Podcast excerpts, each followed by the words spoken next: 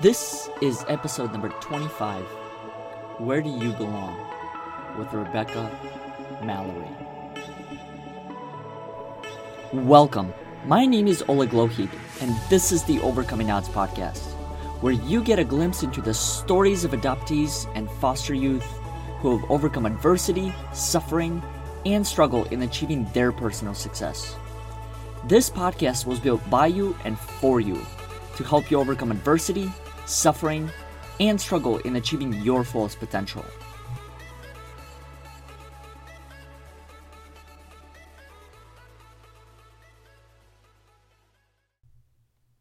Before I introduce today's guest, I would like to make a brief announcement and invite all of our listeners to our upcoming seminar on June 23rd in Austin, Texas. A seminar where you'll have a chance to connect with hundreds of people who are going through a similar transformation that you are. A seminar where you'll hear from speakers from all over the country, including Jem Bricker, Ann Heffron, Leslie Johnson, Adele Harris, Joshua Banks, Peter Stropel, and myself included. For more information, please go to overcoming odds forward slash hear me now. Now, let's get back to our guest. Born and abandoned. She said, When I was found by the police, I was severely malnourished, miasmic, and suffering from dysentery. An event that's difficult for most, if not all of us, to imagine. An event that first showed Rebekah Mallory what rejection and lack of belonging felt like. But this wasn't the only time Rebekah experienced rejection and lack of belonging. Without further ado, please welcome Rebekah Mallory. Thank you for taking the time to share your experience with us and your story. Yeah. And what I would like you to do is, for those who may not be familiar with your story, could you tell them a little bit about where you were born and how and why you got adopted? Okay, so I was born in, uh, well, at the moment, a little bit of a question. um, the story that my parents were told was that I was born and abandoned, and I'm probably butchering the name, but Ahmednagar, uh, it's in Maharashtra in India. And um, the story is, from what they could tell, was that I was born there and abandoned, m- most likely the same day that I was born. Um, and then I was found by the Ahmednagar police uh, about two days later. And um, I was very, very tiny, very sick. And so they took me to the hospital. Um, I know I was in the hospital for a while. I was very sick. So I stayed there for a while. Um, I went to a foster family. Um, and then eventually, when I was healthy enough, I went and I was admitted to BSSK, uh, my orphanage. And I lived there for, um, let's see, I was admitted when I was 23 days old. And I lived there until I was 11 months. I was adopted mm. when I was 11 months. Um, and so at the time, my parents, uh, my adoptive family, they lived in South Carolina. Um, so I came home to South Carolina when I was, um, I was just a month shy of my first birthday. Um, and my parents already had two other uh, little Indian girls adopted as well.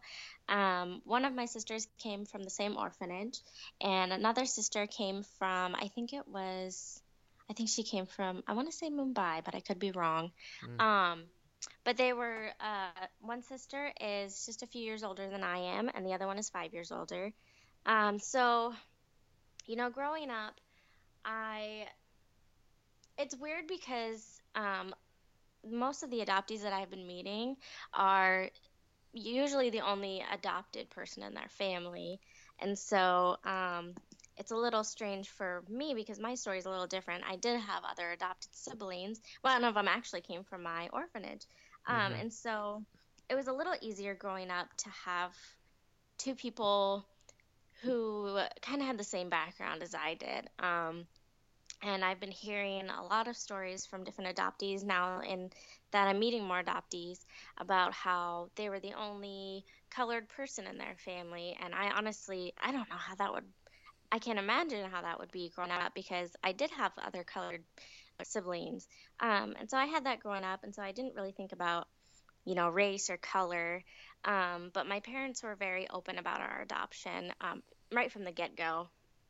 Uh, I have probably some of my earliest memories would be of um, sitting on my mom's lap and stroking her white skin. I thought it was just the prettiest thing in the world, but um, she would stroke mine too and tell me that I had the most beautiful color of skin, um, and she wished that she had my color of skin. And it just made me feel like a princess. so you know they were very open about our differences and very open about our adoption um, right from the the beginning.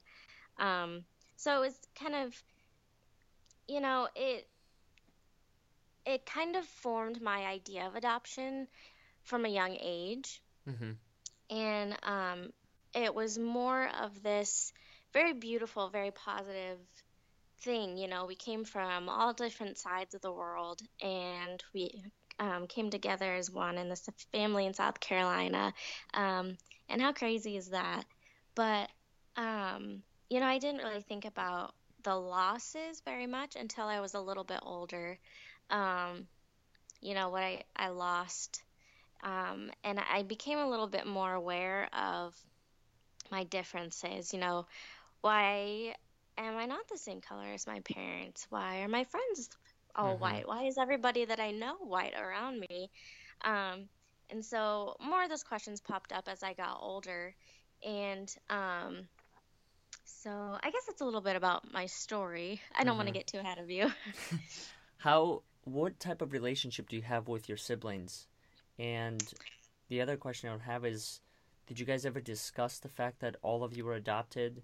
And if so, like how how did that conversation start? You know, I don't rem- I don't remember the first times that we really discussed the adoption. Mm-hmm. Um, but I do remember like very early memories. I can remember being oh, probably five or six. And, um, you know, uh, my dad was a pastor growing up. And so um, adoption was really a big thing in the church, and it still is um, a big issue. And, um, you know, I know that um, some churches will have like adoption days or whatever. And we were kind of the post children for adoption, I, I, guess you could say, in our church. Um, and so it wasn't ever really like a secret or held from us or anything. Mm-hmm. Um, I remember from earliest memories, I can remember my mom telling people our story. Um, sometimes I know that uh, we would go out in public, and it's kind of hard to hide uh, a white woman with three little brown girls right behind her. Um, you know, it's kind of hard, a hard thing to hide. Um, but we did talk about adoption a lot um, as kids. And when I was little, I thought it was pretty cool um, to have that because I could see how proud my parents were, and mm-hmm. I thought it was pretty cool that they were they were proud of me and my sisters and our stories. Um, and so I guess we we ne- it never really was anything that was hidden from us. It's kind of hard to hide again, like I said. Mm-hmm. Um, but um, oh, and how I get along with my sisters. Um, one of my sisters, I'm more close. Um, the other one has kind of isolated herself from our family. Um, so it's been a difficult transition uh, for us as a family. Um, we've kind of gone from a family of five to a family of four. So it's been a very difficult transition to have. But, um, you know, up until the time that I was probably 11 or 12, we, we got along very well. Um, but since losing one of my adoptive sisters, it feels like um, I've become so much more close with my other sister, and I mm-hmm. think that's kind of helped us to bond. It's brought us closer together. So tighten that bond yeah. even more. No, that that that makes perfect exactly. sense. Um, I've always wondered, you know, what that relationship was like, especially for other siblings, and um, try to figure out if there were any recommendations that people that have been adopted or even even siblings that could make to other families and what I mean by that is, so mm-hmm. in my case, for example, when I came to the States, I was 12 years old. I was, mm. you know, already, I had my ideas and understanding of the way the world worked. And yeah. but there was the part that I didn't know was how would my brother feel about this? You know, Hmm. because he he was a little bit older than I was, and so like that that must have been an interesting dynamic for him, knowing that there was another kid who was relatively the same age, and had you know understanding of the world already. So there wasn't much that he could um, kind of explain to me. He did teach me different ways and you know uh, sports and things like that, but Mhm.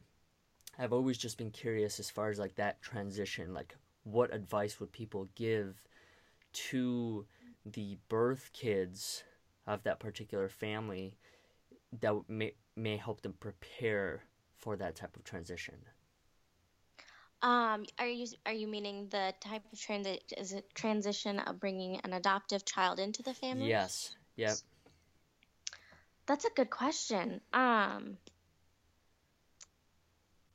oh, I'd have to think about that for a little bit. Yeah, I've I've always just been curious as far as, you know, like what because there's so much that we're able to understand from our end, but then there's Mhm. also the, that other end, the kids that Yeah. that were there from literally day one with that family, and now they have to uh, completely adjust to a different lifestyle. So that's Mm-hmm. something that's kind of um, been on my mind, and I haven't, I guess, fully found answers to it. So Yeah, you know, I have friends who um, are the only adoptees in their family, but they have other uh, bio not biological, but um, blood-related siblings who are related to their adoptive family. mhm. Um, and from the stories that they've told me, um, I know one friend in particular had a sibling who was um, a little bit older, actually. I mean, she was eight years old, but old enough to remember life before the adoptee came into the family and life after, um, and how that transition worked. And um, from what I have heard from stories, it was a difficult transition. Um, and I can imagine, you know, it would be a difficult one. Mhm. Um, but it's very interesting to think about. And I have, you know, I have been thinking about that as well. Um, just how, from hearing their stories, how that transition would work. You know, especially being an older sibling. Um, you know, I guess when they're younger, they don't really. You don't know, really pay attention to it that much. Exactly, yeah. It's more like, oh, I'm getting a new sibling, and then you grow up Yep. together. But, you know, when you're a little bit older, it's it's different. hmm I know that. So in your submission, which um, you've done quite a bit ago for our website, you Mhm. mentioned how you were thankful for your adopted family, but still wanted to go back to India. Could you Oh, tell yeah. could you tell us a little bit why that was? Oh, of course. Um, you know, as a kid, I I didn't give much thought to India until I was probably about eight or nine is when I really started to think about India. And I don't remember what exactly happened, but there was a, a specific day I remember that I really thought about it. And I thought about my Indian parents who might still be back there. And um, it really made me, I can remember feeling that pull, wanting to go back. And um, I don't know if that was really the day that I, re- something sparked in my mind that, oh, I really want to go back now. Because, you know, I guess that was kind of the age where I really started to think about Mm-hmm. I had a life in India. I had a family in India, you know? Yeah. Kind of exploring that part of of my thoughts. Um, but I can remember being young and dreaming about being able to send, you know, my spit somewhere and somebody can find my family or sending my blood somewhere. Um, and it's it's amazing now that we can do that. Um, and when I over the past few years as that as DNA testing has become more um, prevalent, I it really has shocked me because that's what I dreamed of as a child. I can remember dreaming, oh, maybe somebody, someone somewhere can find my family if I send them my spit. I don't know why I thought that, but um, I can remember just, and I remember having dreams, like actual dreams, where I would I would go back and someone would find my family and I could go back and meet them. Um, and you know, I I almost fantasized about going back so I could be Indian. Um, I think it was around that age, probably seven or eight years old, where um, I really thought about my life before America mm-hmm. and I wanted to be Indian and I wasn't so sure that I wanted to be very white and I was becoming very aware of all the white people around me and um but yet I was so different. I remember looking down at my skin sometimes and I'd forget that I was different. I I I was surrounded by um American people and white people, and um, mm-hmm. I felt American. I didn't have a hint of an Indian accent at all. um, you know, I, I thought I was white. And then I would walk past a mirror or something, or I would look at my skin and be surprised, like, oh, yeah, I am Indian. And so I think it was a, around that age at some point when um, I really started to explore that thought of being wanting to be Indian. Mm-hmm. Um, and you know, I think I always kind of had a sense of being lost, and I didn't understand it until I've what I've what adoptees, I guess, in the adoptee community, community call coming out of the fog. Um, and it's sort of like I've hit this wall. It's kind of like I'm in this place now where um, it's hard to begin healing without going home mm. kind of um, being able to find myself there and how it connects to who I am here in America. So I've always kind of felt that pull, and now I feel like now is the time to go back. Mm-hmm. How are you dealing with that healing process at the moment? It's, you know, it's kind of like a roller coaster. And I was just telling someone the other day, it really is like a roller coaster. It's like there are some days that I really feel amazing. I feel awesome about it. And like I'm really making progress. And then there are days where, um, you know, I'll have friends who are searching for their birth families and they just get horrible news and it just brings me so so down and not in a horrible way it's not their fault it's just it's like the reality of our of our situation hits me and it's just you know for many adoptees like myself, it's very it's going to be a very difficult um, thing to find our birth families. Um, you know, a lot of our a lot of these international adoptees don't have, uh, depending on what country you come from, of course. Mm-hmm. Um, but um, India sometimes can be a very difficult place um, to find a lot of information. So you don't have a lot to begin your search with and um, you know, and then there's some days where I just get very down about it, and it's just like I'm overwhelmed with grief um, over what we've lost. And so it's kind of like a roller coaster, I guess. Mm-hmm. it's a da- it's a daily battle, I, I, I guess you could say. But um, you know, at the end of the day, um, you just kind of have to face reality and um, be strong with it. And you know, it might it might really be horrible, and that's okay. Mm-hmm. Um, you don't have to. Uh, you don't have to be fearful of it. Uh, a good friend of ours, Rishma, likes to say fear is a liar, and I agree with that. So, um, you know. It sounds like it's a battle that needs to be fought, though. Oh yes, of course. Yeah, I I know a lot of adoptees, um, kind of cower behind it and um, they'd rather just be comfortable. And if you're coming out of the fog, it's not very comfortable. you've got to hit, you've got to face reality. And um, for a lot of adoptees, and I guess I don't blame them, reality is not a very fun thing to face. And so they'd rather just be comfortable with it. Um, be content with what they know and be content with where they are now which is which is fine i guess you know it isn't for everyone because it is that heavy mm-hmm. i don't know that a lot of people understand how heavy it is um, to really face reality and um, so I, I can understand when adoptees just want to be happy with where they are and not you know, just, just face forward. Don't look into mm-hmm. the past. Um, because I, I understand how difficult it is. No, that makes so. perfect sense. I'm curious to know if you're, and this would be for anyone who is preparing to um, go on a similar journey that you are. Are you Mm-hmm. doing anything in particular to possibly face rejection? Like, is there is is there a way that Mm-hmm. you're potentially preparing if the situation were to come?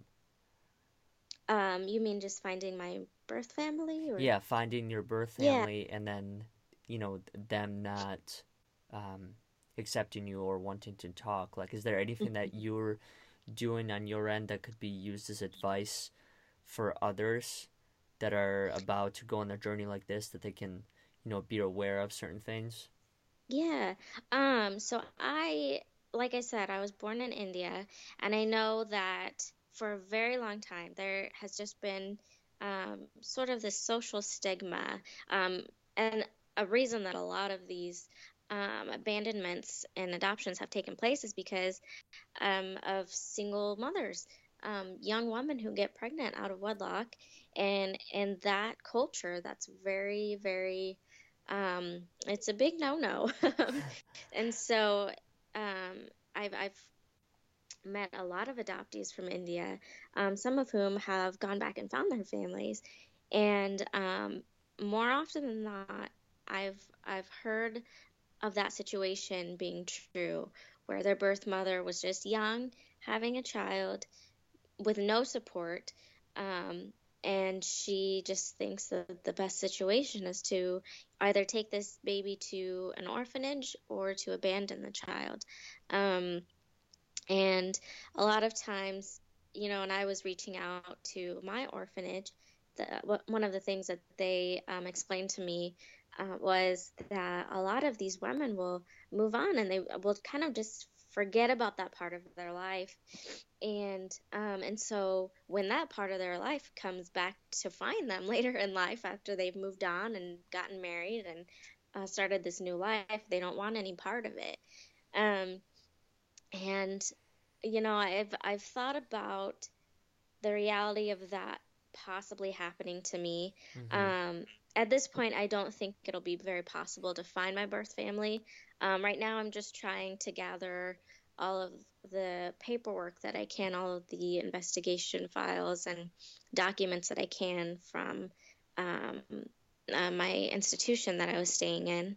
Um, but, you know, if there were a chance for me to really find my birth family, I, it would be terrifying to think of that. But I have had to prepare myself for that before. Um, and I've, I've had friends who are searching, like I said, and they've had to prepare themselves for that.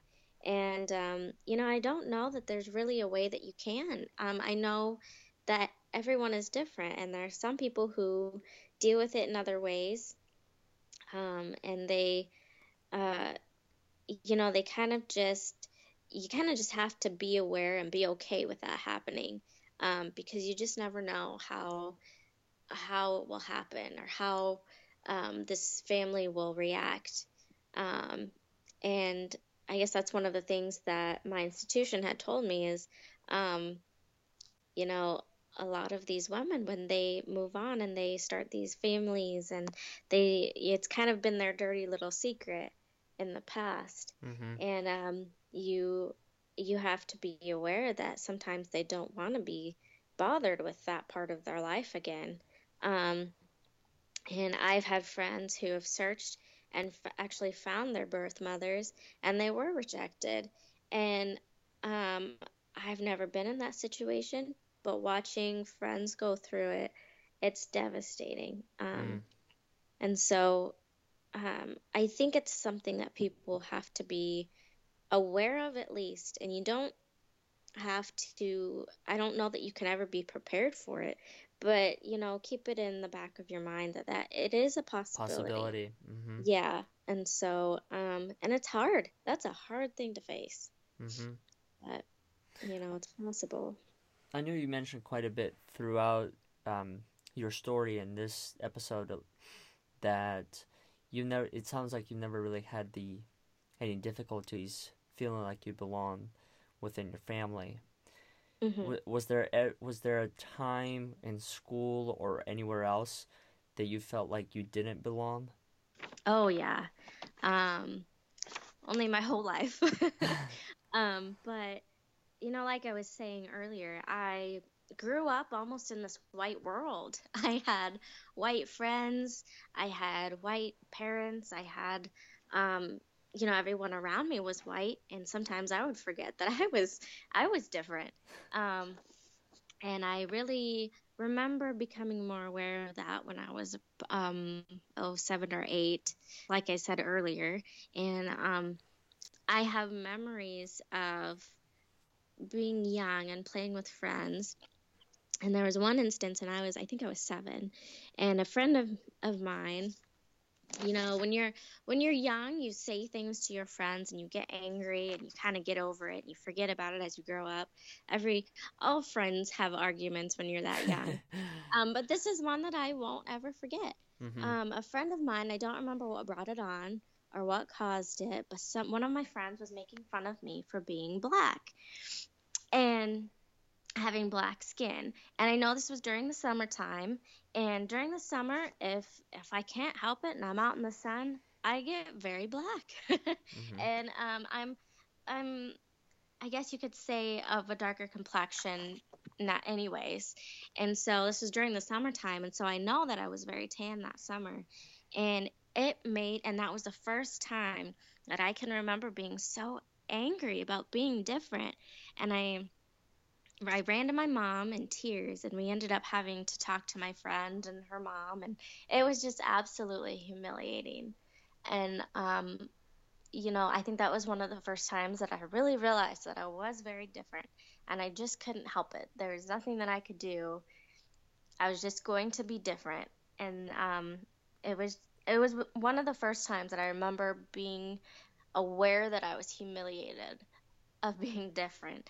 And, um, you know, I don't know that that feeling ever left me, truly left me, um, until probably college at some point, or maybe even after college. But, um, I mean, I can remember being in middle school and being the darkest friend of the circle um, of friends. Um, I remember high school.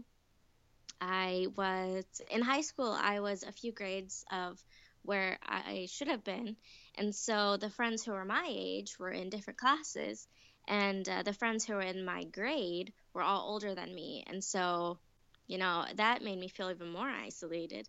And I can remember praying for God to bring me a friend because I was just so sad. Um, I kind of felt very in between.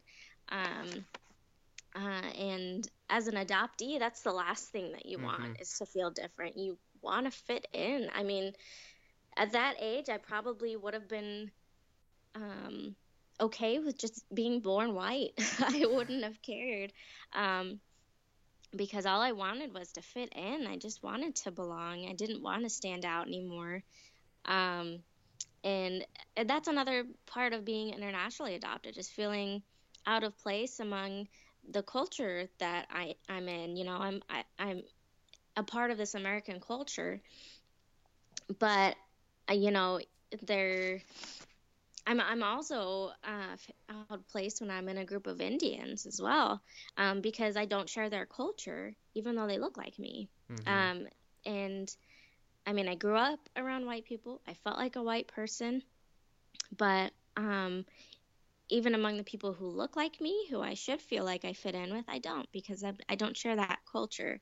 So I think for internationally adopted um, people we're kind of just stuck in this un- in between where um, you know uh, one person i read this uh, somewhere and i can't remember who said it i wish that i could um, but they said some, something along the lines of international adoptees have perfected the art of flowing between cultures like water and it's very true i guess mm. you know we're kind of this in between and if we want to be american we can and if we want to be indian we can kind of you know um, work our way in and fit in there too. But you know, we're kind of just this in between, and it took me a very long time to be able to be okay with that.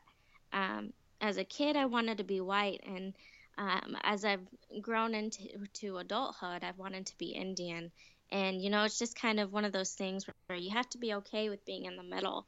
Um, but it is kind of a beautiful thing also you know i can i have this amazing life in america and i have this amazing family but i also have this really amazing part of me that's indian mm-hmm. that's india and i really i think that's beautiful um, and as i'm older i'm i'm diving more into my past and into my first culture um, and it's it's really amazing to be able to do that. But it took me a very long time to be able to come to terms with the fact that, you know, I, I never will be fully anything.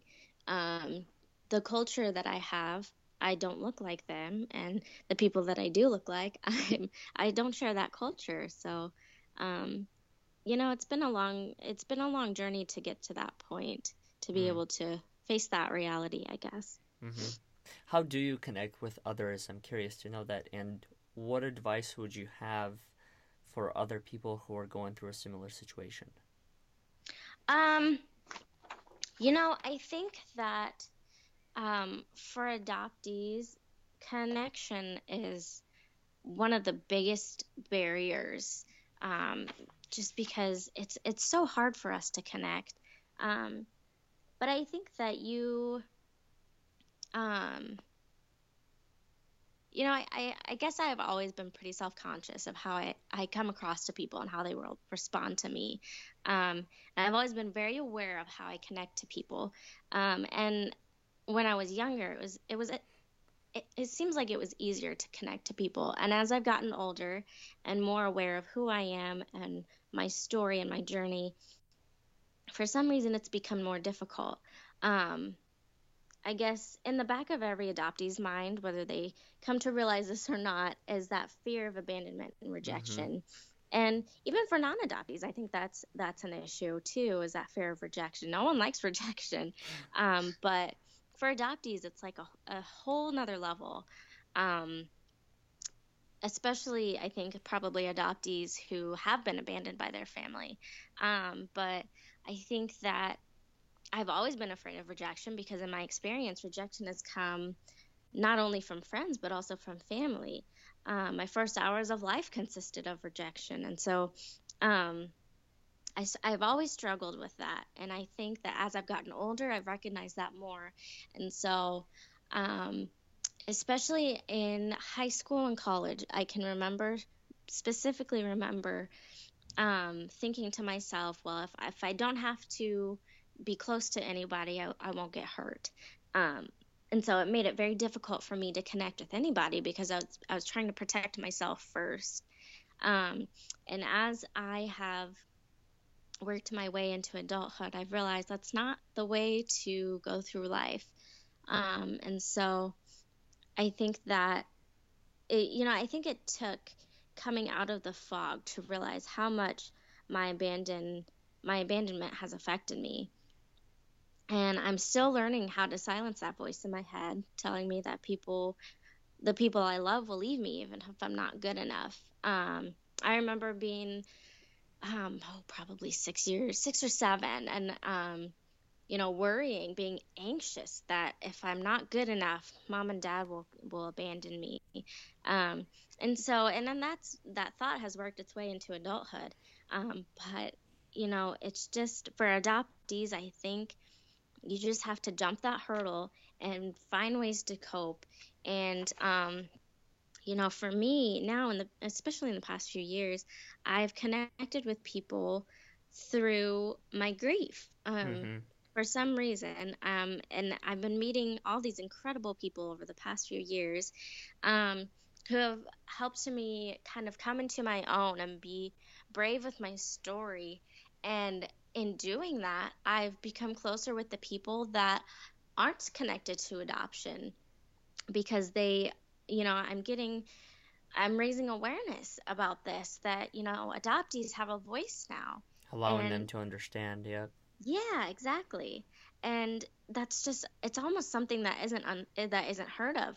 And now I think, you know, the, with this movement that's coming, it's just amazing uh, to see how people are being affected, people who aren't connected to adoption. And so, through my grief and through being able to come out of the fog and really, um, really dive into my past and figure out how all of this these things that I've come through that I've experienced have affected me um, and being able to share my story and, and and be brave in that sense has really helped me connect to people who are outside of that adoption circle.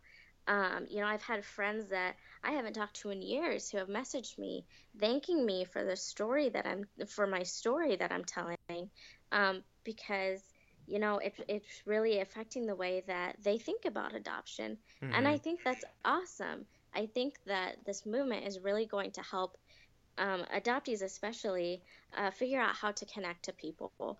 Um, you know, I really, like I said, I used to try to protect myself first. And, you know, sometimes I still struggle with that. I don't want to get close to people if they're going to just leave. No one likes that. But, mm-hmm. you know, I think that, especially in these in these past several years, I have learned that you have to open up. You have to become brave to open up and let this wound be shown um, because you really cannot heal until you do that. And um, in that healing, you're going to learn how to connect with people and how to build these relationships.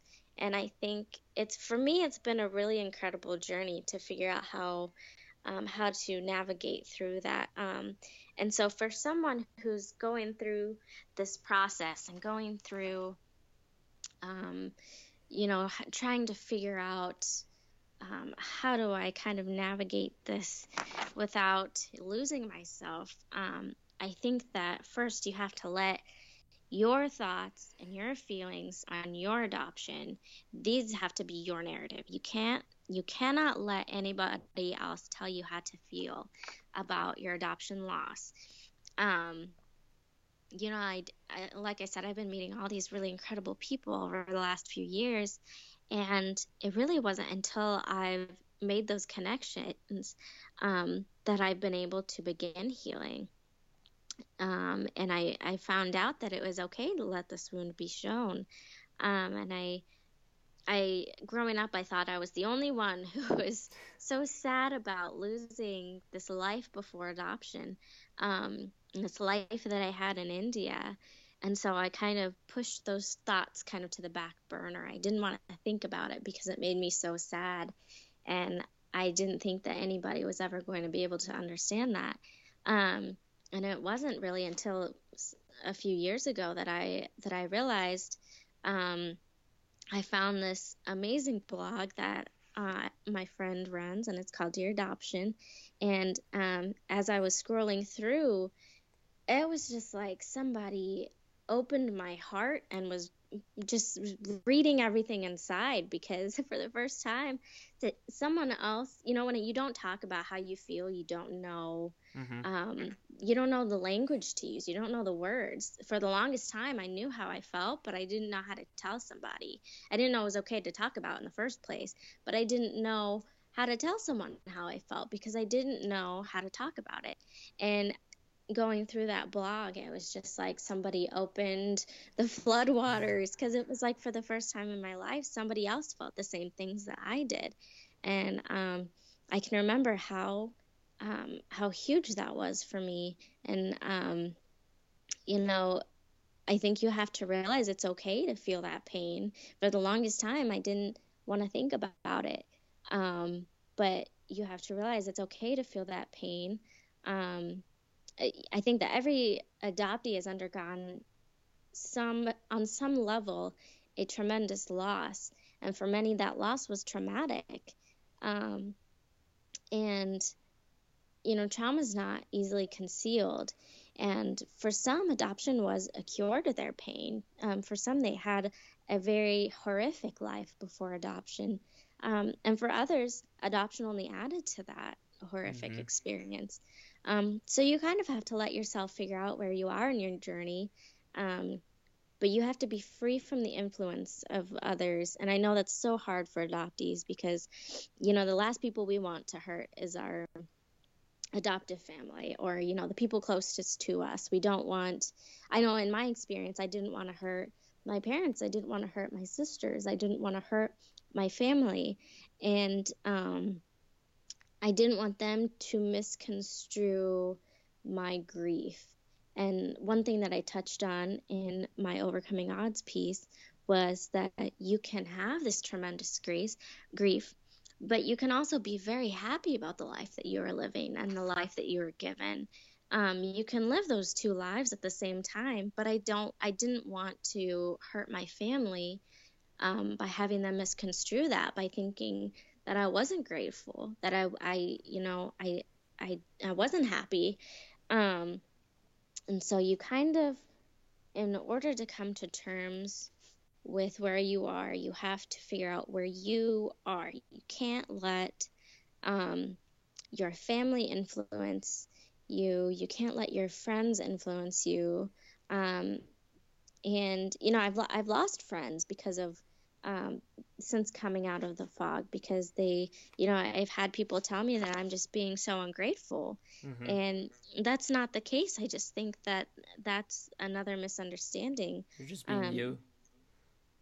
Sorry, say that again. I was just gonna say you're just being you and the person yeah. that, that you you were exactly. along the way. You just yeah, um, and and for and some people just can't realize that. Um, so for me, I guess that was one of the biggest obstacles.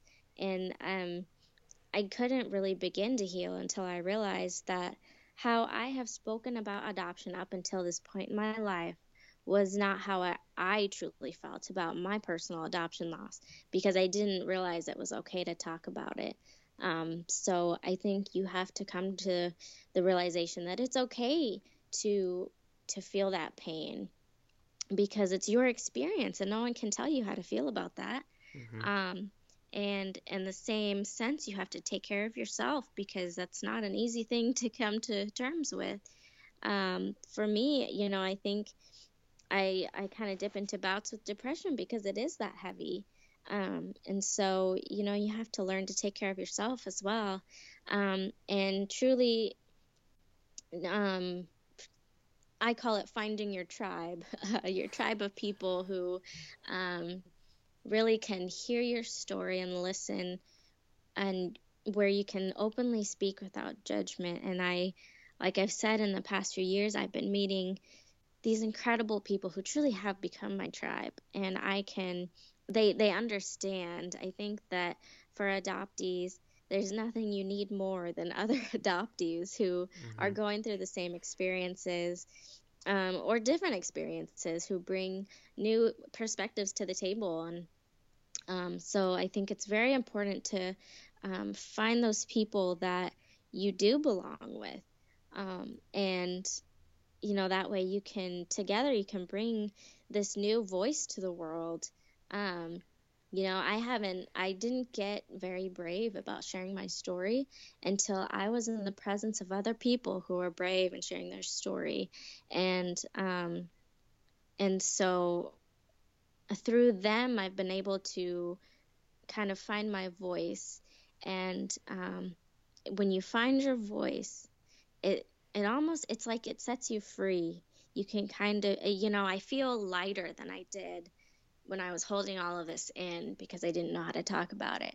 So, you know, you kind of you have to realize it's okay to talk about it. Take care of yourself. Um, kind of find those people, find your tribe, find those people that um, that make you brave, and um, and and find your voice. Be free. Um, I don't know what else, what what other advice I would give, mm-hmm. but you know, that's kind of how I feel about it. That's awesome that you say that because it kind of just reaffirms everything that we've been doing as far as mm-hmm. creating this community because you know at the beginning we kind of some of the criticism we did receive was the fact that this was just a blog uh, it was just mm-hmm. like any other blog and um, it didn't really require much to maintain it and things like that but mm. i've always believed it was a lot more than that when you oh yeah when you get to sit down and talk about your experience, not only is it a form of therapy, but it, it also is giving you courage to share yes. that experience, which yeah. you never know that. I mean, that could lead to a hundred different ways and allow you to explore a hundred different possibilities of the type mm-hmm. of person that you can become. Um, so that that those are the things that I saw from the very beginning, and so I, I can somewhat relate to you as far as not having the proper words or terminology to communicate that to other people Yeah. who weren't um, connected to adoption or foster care. Um, so that that was a challenge of its own, but I think that once more and more people started to do that, and once more and more people started to speak up using those terms and essentially just reaffirming the fact that it did give them courage. And, it, Yeah. and it wasn't us you know I, it, it's not like i asked you did did was this uh, helpful to you in any way? Did this provide you courage? It was it you truly and freely spoke of that as a result Yeah. of all these things. And so i think it's just beautiful to see that. And uh, community once again you know it, it does so much and it truly does empower not only Mhm. us but those who aren't educated about the things that do happen Mhm. post adoption and post foster care. So that way, when they do um, come to that decision, they're a lot more well rounded than they were when they Mhm. first started. Yeah, and that's the most important part. You know, I, I think a lot of people um, jump into the adoption pool uh, with blind eyes, you know, and Mhm. it's so important to be educated first. And I think that one of the most important ways to do that is hear the stories of adoptees who have been through it. And so I think our stories are so important and empower is the perfect word. It's empowering others to tell their story. And so we can educate together, we can educate um, society, uh, you know, so that when they do jump into that pool, they're they're more knowledgeable about what they're getting into. And hmm that's very, very, very important. hmm Final thought for today's episode, and Mhm. it is when the odds are completely against you, what are some core fundamental principles that you always refer to? Um, you know, one of the things that I always jump back to, and it could be kind of silly, but um, one of the things is that um, I have endured so much. Um, I guess endurance is one of those because in in the first few days of my life, I had I, I spent the first two days of my life alone, as far as I know. And so, if I can endure that, I can endure anything. If I can endure the first year of my life in India, um, I can endure anything. If I can endure, um, you know, all, all of the changes that happened in the first year, two years of my life, I I can tackle anything that comes my way. Um, and I think that's that's one important thing that I always go back to is, you know, when I don't think that I can do something, when I think that I'm just too small, I I think back to my story and what I've overcome, and it's just it's something that I always think about is, you know, I can do it. If I can do that, I can do this. Um, and another one I think is is um, connecting with others is has helped me as well. You know, I I used to think that I would never be able to come to terms with my story or, you know, connect who I've been with who I am. And it's been through the connections that I've been making and the friendships that I've been building um, in the past few years that that have helped me. Um, and so I think through friends, that's very important. Through community, it's very important. Um, and if you have community, you know how it makes you brave and it and it kind of Mhm. empowers you. Um, you know, I couldn't have made it through the last year or two of my life without these people that I've been meeting. Um, this community of adoptees, and if it weren't for them, I, I don't think that I'd ha- I would have been able to do it alone. And so, community is another thing. Um, so I, I guess those are the the the two that I really keep coming back to is endurance and um, community and being brave. You know, I've been able to really kind of come into my own in the last few years and figure out that you know I I am brave and I can be brave. Uh, Mhm. you know, a few several five years ago, if you would have told me that I would be telling my story like this, I would have said, "No way, I'm not that brave." Um, but it is it is through um, endurance and strength and community that that has helped me overcome those odds, I guess. Thank you all for listening to today's episode. I hope you enjoyed it as much as I did. If you haven't done so already, feel free to subscribe to our weekly newsletter so you can receive all of our latest episodes, featured stand up and speak up stories, and ways you can be involved with overcoming odds. Once again, thank you for listening, and we'll look forward to having you next week.